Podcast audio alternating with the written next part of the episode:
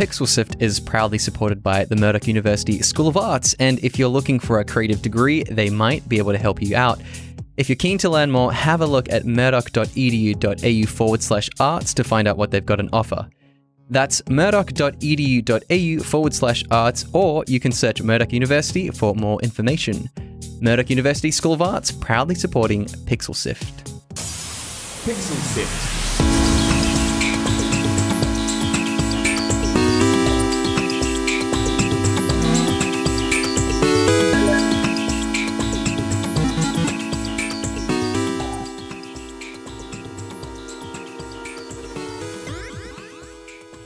and welcome to episode 159 of PixelSift, the show dedicated to indie games from around Australia and the world. My name is Daniel Ang, and joining me tonight is my co-host Mitch. Thanks so much for joining me, Mitch. Hey, it's good to be here. Thank you very much for having me. How are you feeling post Perth Games Festival? I'm pretty tired, but still, it was good. And the show must go on. Our guest tonight is Josh Bush, who you may know online as Cheeseness, the developer of Hive Time. Thanks so much for joining us tonight, Josh. Yeah, thanks for having me. And uh, yeah, so we'll be talking to Josh about his new game, Hive Time, which is the base building and resource management sim game featuring bees. Bees? Let's get into it. Australia's best video game podcast. Subscribe to Pixel Sift on Apple Podcasts, Spotify, and wherever podcasts are found. Our guest this evening is Josh Bush, who is the lead developer of Hive Time, and he is here to talk about the game development process. So, Josh, my first question for you is why bees? Why bees? Um, yes, a couple of reasons. Uh, one is that bees are really nice and uh, they're important uh, pollinators. They they play a, a critical role in in uh, a lot of um, agriculture. Um, and uh, they, they have kind of a, a bit of a bad rap in, in popular media, so it's nice to have some positive representations of them. Um, the other reason is that uh, my my partner at the time uh, and I uh, had a, a, little sort of art blog craft stall thing that we did called uh, Two Loft Bees, and um, so so bees were just like this recurring thing for us. Um, but yeah, so so we we kind of we kind of went with with that. I think originally the jam that we started Hive Time for, we were going to make a game that was going to be sort of Flappy Bird esque, but you play as a bat egg, uh, which is an egg with bat wings. And um, we, we we went for a walk, um, and she said, "Oh, you know, I'm not I'm not really feeling the bad egg thing." Um, and halfway through the walk, we are like, "Okay, what if we just build a beehive?" And uh, and then we started talking about um, the idea of managing the diversity of the populations um, of, of the, the sort of generational population that you have within your beehive. And, and from there, uh, the concept kind of solidified. And by the time we got back from our walk, we were ready to start. And uh, yeah, it, it, all came together. Like the concept uh, didn't really shift or evolve much from that point. Mm. And for those who don't know, what exactly is Hive Time?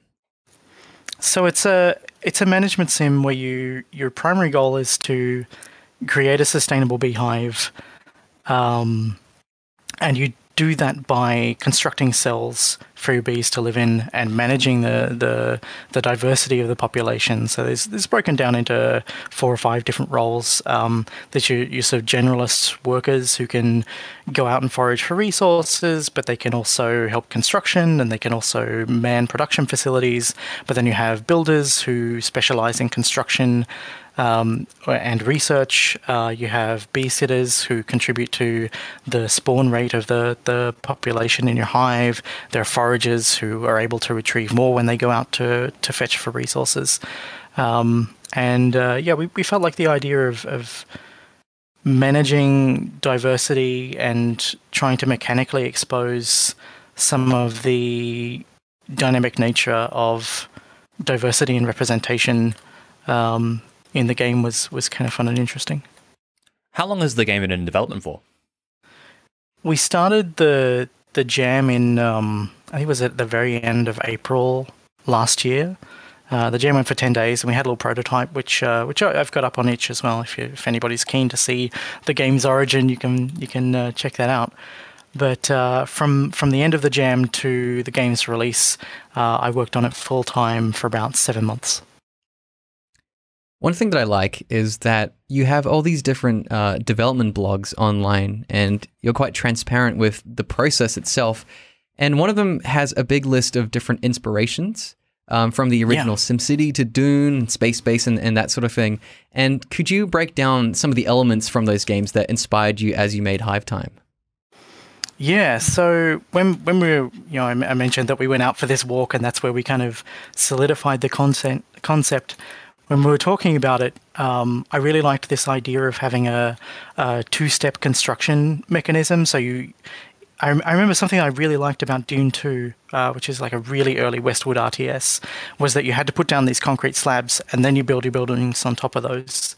Um, but often you would find that you would build your concrete slabs, you'd plan everything out, and then something unexpected would happen, and you would have to repurpose that that empty space that you'd done. Uh, and so that that two step process gave you the ability or, or a little window where where some of your plans could shift and change. And that's that's something that I wanted to try and bring to bear uh, in the way that Hive Time's construction mechanisms work. So you build an empty cell first, and then you can build a, a cell in that. Uh, and generally, uh, any any particular type, every type of cell except the exit at the moment um, can be upgraded by clustering it together with another group of the same type of cells, and then and then upgrading them all together. Um, so there's sort of like two windows uh, during which you're uh, your plans can sort of get uh, interrupted or waylaid. I really liked um, the original SimCity. I spent a lot of time playing that.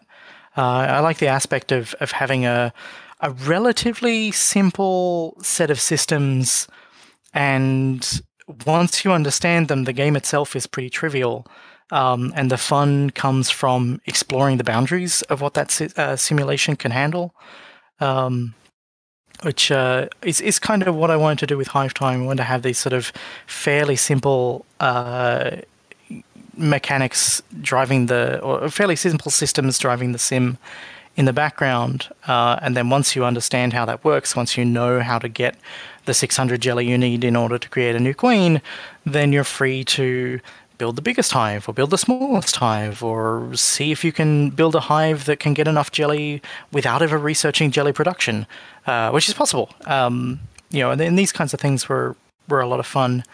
Um, uh, Flotilla was was another bit of an inspiration. I'd started playing that uh, recent, like just before we started doing the jam, and I was really taken with the way that that game is. Um, really, it's a short story generator with some real time space combat thrown in. but the, the idea is you, you visit these places and there's this, it exposes this very weird and zany and unexpected universe where there are like pirate pigs and uh, flamingos who um, are, are like kind of this these underworld traders of elite technology and stuff and and uh, lots of, of like just really weird and unexpected stuff and I liked the way that it implied this much larger and and, and fascinating world. Um, the idea with Flotilla is that you are soon to you, are short-lived. You've got some kind of terminal disease, and you're going out to have like one uh, massive uh, adventure uh, with the time that you have left, and so you can only make several jumps before before it's game over. But when you die, it shows you a list of all the things that you did, uh, which is kind of a chronology of that adventure, um, and uh, gives you a chance to reflect on that sort of short story that you've created. Uh, originally, Hive Time was going to have a similar thing where you could could scroll back through the events and um, and see those happen, but we eventually moved away from that. Um, another inspiration was was Space Base DF9, which is a, a game that I like uh, and loved a lot. Um, if you've played it, you possibly have seen a Cheeseness wandering around your uh, uh, station's corridors. I, I, was one of the uh, earliest names to be added to the name pool, so most people have seen. I, at one point, I got everyone to send me photos of their their dead cheesenesses, and I was going to do like a big, giant photo mosaic of of just dead cheesenesses everywhere. um, but uh, yeah, that, that uh, community turned a little bit sour when that game got released. But I, I liked this idea of you don't you don't control these people directly. They do weird things and, and unexpected stuff, and you're like, why are you doing push ups in a room that's venting, dude? What are you doing? Um, there's always this kind of fun anecdotal uh, things that the that the characters are doing, and I, I want to try and express some of that um, with with Hive Times vignettes, uh, and also with the the way that you don't control bees directly, but you can watch them and, and wonder about what they're up to. Um, and then the sort of last primary inspiration was was probably Massive Chalice. Uh, I really liked the the writing uh, and the tone of the writing in that game. Um, the uh, oh my goodness, I, I've forgotten their first names. Uh, I think it's Max and Nick Folkman. Ah, I feel real bad because I love those guys, and if I've forgotten one of their names, that's that's an awful betrayal. but they have they have a great sense of humor, and um, the the writing they did on that was great. But I also love the way that the events were all about shaking up your plans and giving you unexpected things that you needed to respond to that um, that you know would not necessarily allow you know you, you never get to to make plans that will will survive contact rea- with reality there's always some some unexpected thing that happens so I really wanted Hive Times events to play a similar kind of role. You know, the the simulation's simple and you can kind of grok what's going on without a lot of hassle. Um, but uh, but the events are, are, sort of aimed at throwing a curveball and uh, rocking the boat a little bit so that you've got something to respond to while you're playing. Hmm. Um, one of one of the most memorable parts of Hive Time is the soundtrack. And uh, yeah. what was it about Peter Silk's work that you thought that you really wanted to work with him? So I'd, I'd known Peter for a few years. Um, he uh, he was one of our uh, volunteer uh, community moderators on the on the Double Fine forums when I was coordinating that.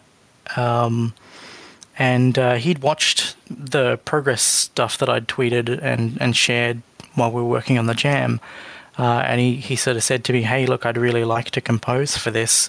And initially, I was planning to do the music myself. Um, the the prototype that we've got up there has has like one music track. Obviously, it was going to be more, but that kind of gives an idea of the space that that I was going to be uh, to be planning to put it in. Um, but I had a chat with Peter, and he seemed to get the concept, and he was interested and engaged. Um, so I was, you know, happy to to handball that along and have a little bit less work to do myself. And he just really knocked it out of the park. It's amazing. Um, that soundtrack deserves to win many, many, many awards than it has. Is it more of a collaborative effort between you and, and Peter, or is do you, does he, you kind of just let him go go for it? Um, so I I feel like from my perspective, I'm like if I'm giving you this work, if I'm inviting you to be a collaborator, it's important to me that you have the ability to creatively uh, express yourself. If I'm telling you what to do, then I may as well do it myself. Um, so I gave him as much freedom as he wanted, um, but I also gave him as much feedback as he wanted. Um, and from my perspective, I don't feel like I did much, but uh, the way he tells it is that uh, I gave uh, worthwhile and insightful feedback that helped him um, navigate and, and move towards uh, what the eventual thing was. Um, so yeah, I, I, you know you don't you don't always get to see your own performance uh, your, or your own influence, but uh, but yeah, Peter did amazing work.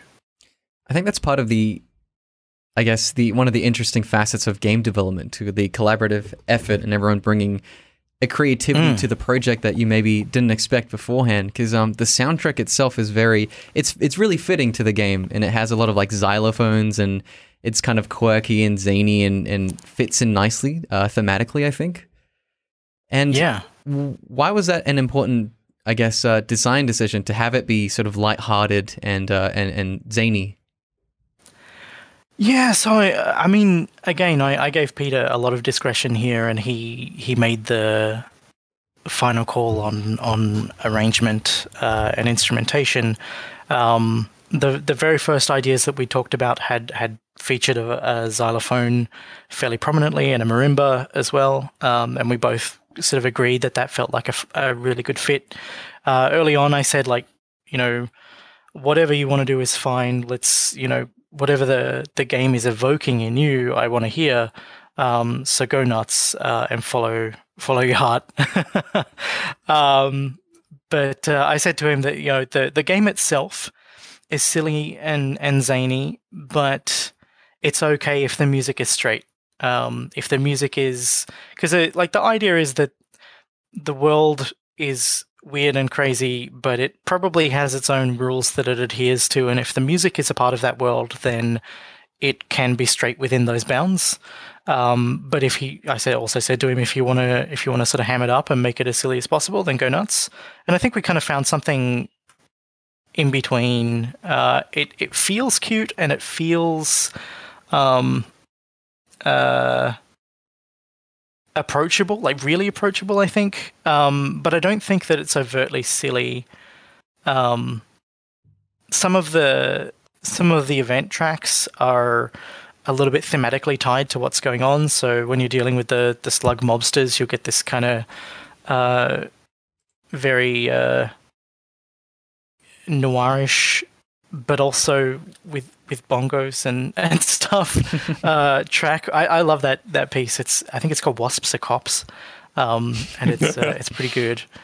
Um, but yeah, so so Peter sort of uh, initially my my thought was we'll have some very short stings to go with the events and they'll be like a positive sting a negative sting a really bad sting really good sting something neutral uh, and then all of the the musical presence will be in the background music that just kind of kicks off while you play mm. um, uh, but he felt more excited or or he felt felt that there was more value in um, uh, doing event specific stuff um, and I think I think that really gives the events a lot more character than than they'd otherwise have. So so most of the events have a, a sort of either unique or set piece uh, track that they're they're using.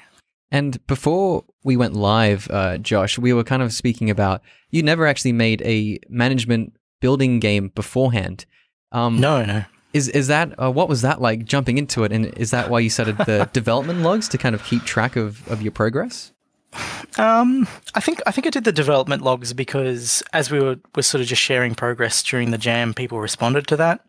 Um, and and I wanted to sort of keep a bit of that momentum up, but also I wanted to make sure that um, for the people who were playing before release, uh, you know, my my Patreon supporters and um, testing community and and other people who were were interested, I wanted to make sure that they had reasonable change logs that they could look at to to see what was different about excuse me, so they could see what was different about the uh, the new builds that they were playing. And then, uh, you know, any time that I see a text box, I will drop some thoughts in there and um, and waffle on. Um, so yeah, the, it was it was a, a, combination of just wanting to make sure that I was keeping everybody up to date on what was going on.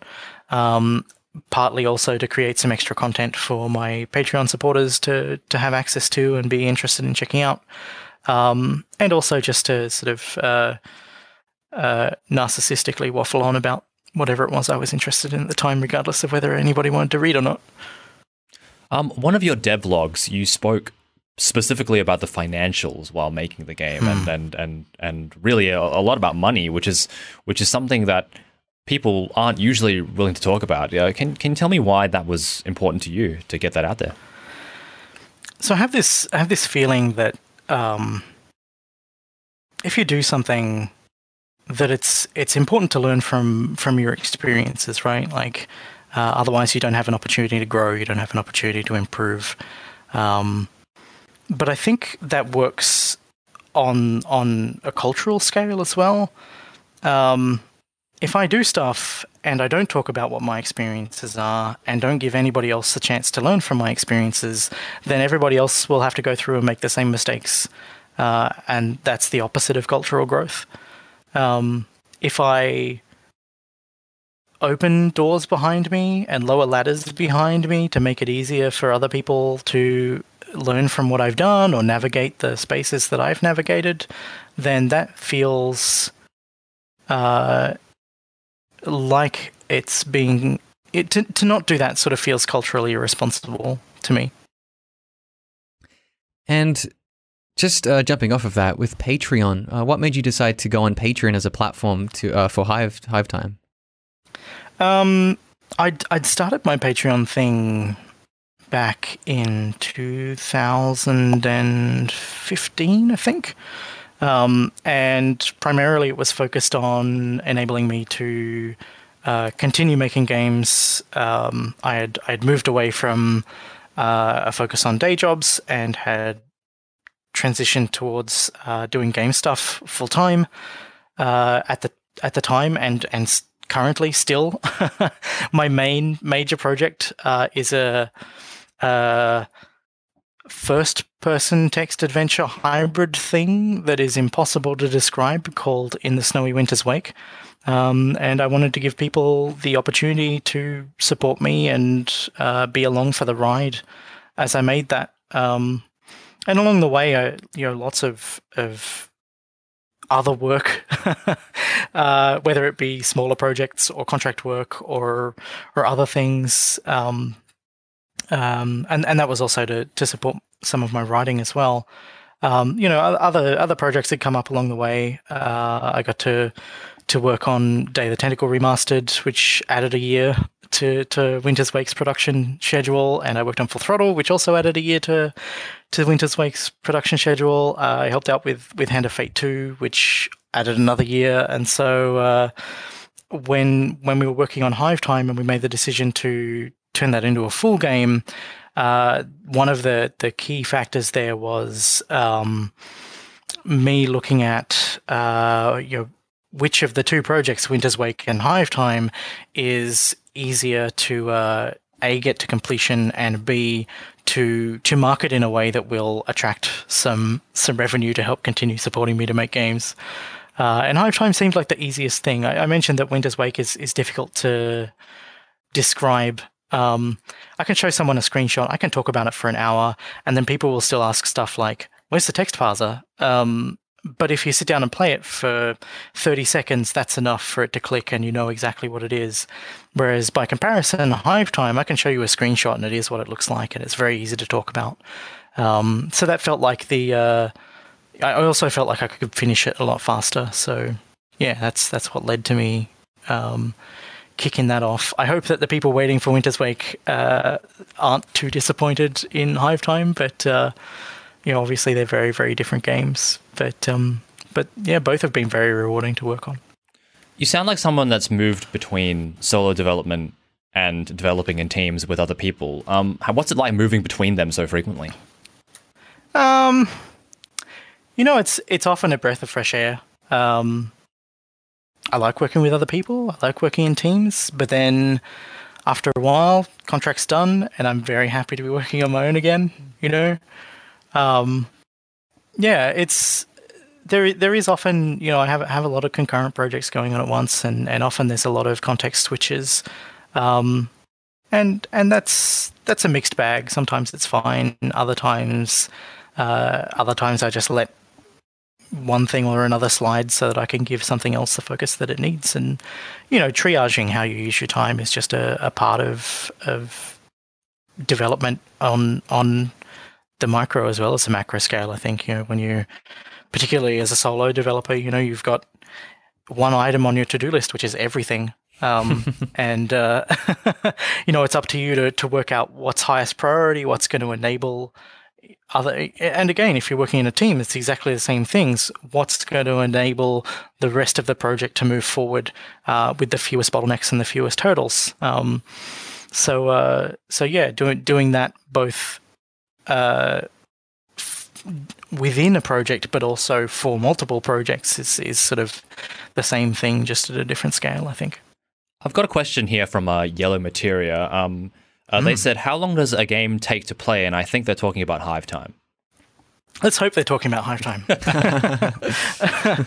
um, so your your queen and, and We'll come back to this in a second, but Hive Time has a lot of options where you can customize the gameplay and change your experience. And when I say that Queen lifespan is two hours, it's two hours by default. You can change that. Um, your your queen will every queen will die after uh, after two hours. Um, but if you spawn another queen, um, it's more of a sort of continue playing goal rather than any kind of end game or or anything. It's it's basically me as a designer saying, do you understand the mechanics well enough to continue playing and and have fun? Um, so yeah, for for some people, it's the game ends at two hours. For some people, the game ends when they make their first queen. For some people, the game ends when they're 25 generations down the track and they've seen every dead queen portrait on the back of their throne room. So it doesn't really have an end. And I think that's probably one of the interesting things too, because um, you mentioned SimCity earlier, and the aspect of kind of this improvisational reacting to the simulation as it reacts to you sort of thing, right? Um, for example, famously in SimCity, there are like the li- giant lizard attacks and tornadoes and all sorts Yeah. of things that can come by and, and just wreck shop. And in Hive Time, it's similar where, for example, we're watching uh, one of the update trailers with a giant bear claw coming in and, and sort of swiping uh, at a whole bunch of different cells. And how do you, what sort of uh, expectations do you have for players to experience the game uh, within that realm? Like, how do you hope uh, players go through it? Um, my, my hope is that the first time you experience these things, they're a surprise. The first time you come across old Bitey, he's uh, he's a big challenge, and you go, "Whoa, what the hell is this?" Um, and uh, but my hope is that after the first or second encounter, you go, "Ah, there's something that I can do to influence how this." Uh, you know how this what what kind of outcomes I have from this event uh, or or any of the other events really, um, and so that's that's more of that same thing of learning to understand the simulation and learning to navigate the simulation. You're also learning uh, the disasters or pitfalls or negative events or even positive events. Uh, and once you get familiar with them, then you can can continue to sort of work along with them as well. And did that kind of lead into you um, deciding to add a for your own fun option for players to really go in and customize the experience that they want to get out of the game? Um, I don't know whether that. Well, it's it's funny. Uh, we think about Old Bitey as is sort of the the pinnacle example because it's probably the one that people who aren't necessarily a good fit for what Hive Time is trying to do in that regard. Um, you know, I there there are some players, not not very many, uh, thankfully, but some who are pretty sad about having part of their hive smashed by a bear after they invested a lot of time in um, in in doing it. In my mind, learning to recover from that is an important skill that's valuable to the uh, to the play experience, uh, and then also learning how to avoid the uh, the negative outcomes of that event is part of the game as well.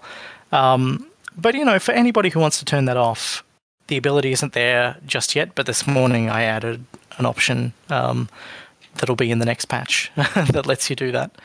Um, but I think back to I used to play a lot of StarCraft. M- Maybe not a lot, but I used to play a reasonable amount of StarCraft, a healthy amount. You know, I, I slept. Um, I was But, just gonna. uh, I, I did say to Daniel, I was like, "This game really reminds me of StarCraft, except I don't have to confront anybody in, the, in this game, which is like so great." Right, right. I want. I really wanted to avoid having overt conflict for you to deal with. The disasters that happen kind of happen, and you don't.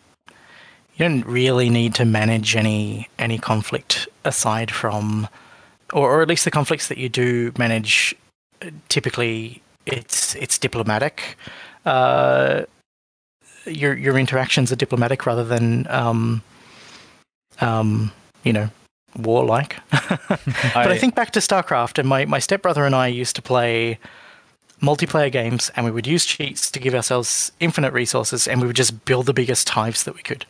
Um, completely ignoring the game rules. The most fun experience was just making whatever we wanted to make. Um, and that, that taught me really early on um, that uh, that if you're having fun, if you find something fun in a game, regardless of whether or not it aligns with the developer's intentions, regardless of whether it aligns with the established rules, that's still valid. Um, and who the hell am I to tell people that they can't do whatever they want to do? If I, you know, if it doesn't cost me anything, then why not? Um, and for the same reason, if you don't make that sustainability uh, goal of, of 600 jelly before your old queen dies, Um, providing you haven't ticked the unforgiving game over option, the game has like it shows the game over screen, but it has a "I'm still having fun" button that you can press and you can keep Mm. playing. Because who the hell am I to take your uh, your experience away from you? Yeah, I that I really like that actually. That it's um really depending on the player to set kind of their own objectives. Really going for like you mentioned earlier, having the biggest hive or the smallest hive, and having those almost self-imposed challenges that a lot of people like to do, especially people that are streaming on YouTube, for example. Um, Yeah. But I, I want to talk to a, li- a little bit about you, Josh, and how you got your start into game development. Um, what made you want to go into it in the first place? Well, um, you gonna do, do we do like the Weebly bit where where everything sort of fades into a memory? Um, We we absolutely can add in a sound effect later on. brilliant. Uh, so my my family we we got our first computer in 1988, uh, I think. Pretty sure it was 1998, uh, 1988, and uh, my dad and I learned to program together by copying stuff out of the back of magazines, and from that time onwards, I've always been making games in some form. And at first, it was just stuff for me, stuff for my family, stuff for my friends. Um, in the same way that, you know, um, photography these days is something that everybody does, and they do it to express their life and express their thoughts and just share things with people they know. Um, that was that was how I treated game development. Um, it wasn't until I was in college um, and had assembled a, a team of people to work on uh, a pair of Half Life mods that I felt like I wanted to make games that other people, like people I didn't know, games that would be played by audiences of of people outside of that personal sphere. Um, and and from that point forward, I think I was was kind of, um, yeah, always always looking toward making games full time. I, I the plan at the time was was I'll I'll I'll get another career and I'll become financially sustainable and I'll make games in my spare time. But that's not how it works. When you don't have a lot of spare time, you don't spend it working. Um, or if you do, uh, you, it's it's probably not healthy and it's going to come back and bite you. Uh, which it did for me uh, when I lost the use of my arms and hands for about three to six months uh, due to a repetitive strain injury. So uh, listen to your body, kids. Um, but uh, but yeah, that that point, I think it was 1998, 1999. Um, I was working on a, a thief-inspired Half-Life mod, which was going to be um, sort of uh, Counter Strike round structure where you have two opposing teams, and one team was guards and one team was thieves. Thieves have like an infiltration objective. The guards have to actually spot them doing something uh, in order to raise the alarm. And, and I hear that Trouble in Terrorist uh, Trouble in Terrorist Town is kind of similar to the the sort of mechanics that we had in mind for that. Um, but uh, but yeah, that that was a whole bunch of fun. We never released it, um, but we made a second mod out of uh, all of the dumb stuff that we made that was not suitable for our, our more serious game. Uh, and it was called Grenades, Snarks, and Teleporters. And it had, um, it had like the finger of pain that did one damage but knocked people flying for like 50 meters. Uh, we had like fuzzy pink um, antlers that you wore on your head and you could ram people with to paralyze them and stuff. Um, we had like a, a Inspector Gadget style hat helicopter thing, um, and a guided chicken that came out of like a shoulder mounted like black powder ball firing cannon, um, and just lots of really dumb stuff like that. Um, and that one got released, uh, and that was kind of fun. So, what's some of the biggest lessons you've learned as a as a game dev? Because you've been at it a while. Yeah, yeah. Um, so that's a good question. um, I guess I guess all of all of the sort of valuable advice in terms of being able to uh, to succeed at at sort of realizing things, not necessarily succeed financially or or, or whatever else, but actually to sort of get to the other end of making things, is to try and have a good understanding of your skills, to try and have a good understanding of your limitations, and to try and have an understanding of the impact of the unknowns um, that your project has. Um, so if I want to think about a, a concrete example, um, uh, Winter's Wake gives you a text uh, like there's a 3D world around you that you can't see and it gives you a text description of whatever you're facing. When I came up with the idea, I didn't know whether or not it would work. I didn't know whether or not the uh, the gameplay that I had in mind, the the interface that I had in mind, would was workable at all. Uh, and so when I when I started making the engine for it, I make my own engine by the way. Um, when I started making the engine for it, I uh, I was like, okay, I don't want to get bogged down in writing a raycasting system because my maths brain is tiny and that's a lot of work. Instead, what I'm going to do is I'm going to ask the graphics card for the last frame back. I'm going to work out what color the middle pixel is. I'm going to color everything unique, and whatever that color is, that's what you're looking at. Um, and that allowed me to erase a very big because I, I, didn't know how long it was going to take me to write a, a raycasting system because I'd never done anything like that before. But doing that very um, quick and dirty implementation of that uh, feature allowed me to get the rest of the game engine up to a point where I could assess whether or not the the concept worked at all uh, before I invested a huge amount of time in an unknown thing. Um, so if you can if you can find ways to navigate unknowns and set boundaries on the impact that they can have on your project, uh, navigating your project to completion becomes uh, a lot easier to manage. And uh, use that's that's a really good answer. I, I love that. Um, earlier, you spoke a lot about um, contributing to the culture. Um, how would you define that mm. culture? Uh, like like game development culture. Yeah. Yeah, like oh. putting all the uh, the development logs for people to see and learning from your experiences uh, developing Hive Time and that sort of thing. Um, yeah, I, I feel like the audience for that. I uh, when I have a rule that I give myself whenever I'm writing, uh, which is that my uh, my primary audience should be historians 60 years in the future who want to deep dive on whatever it is that I care about.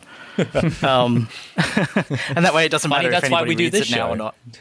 right? Archiving as we go along. So exactly, exactly. Um, but I also feel like um, there's a lot of knowledge and a lot of learning that is easier to come by for experienced people.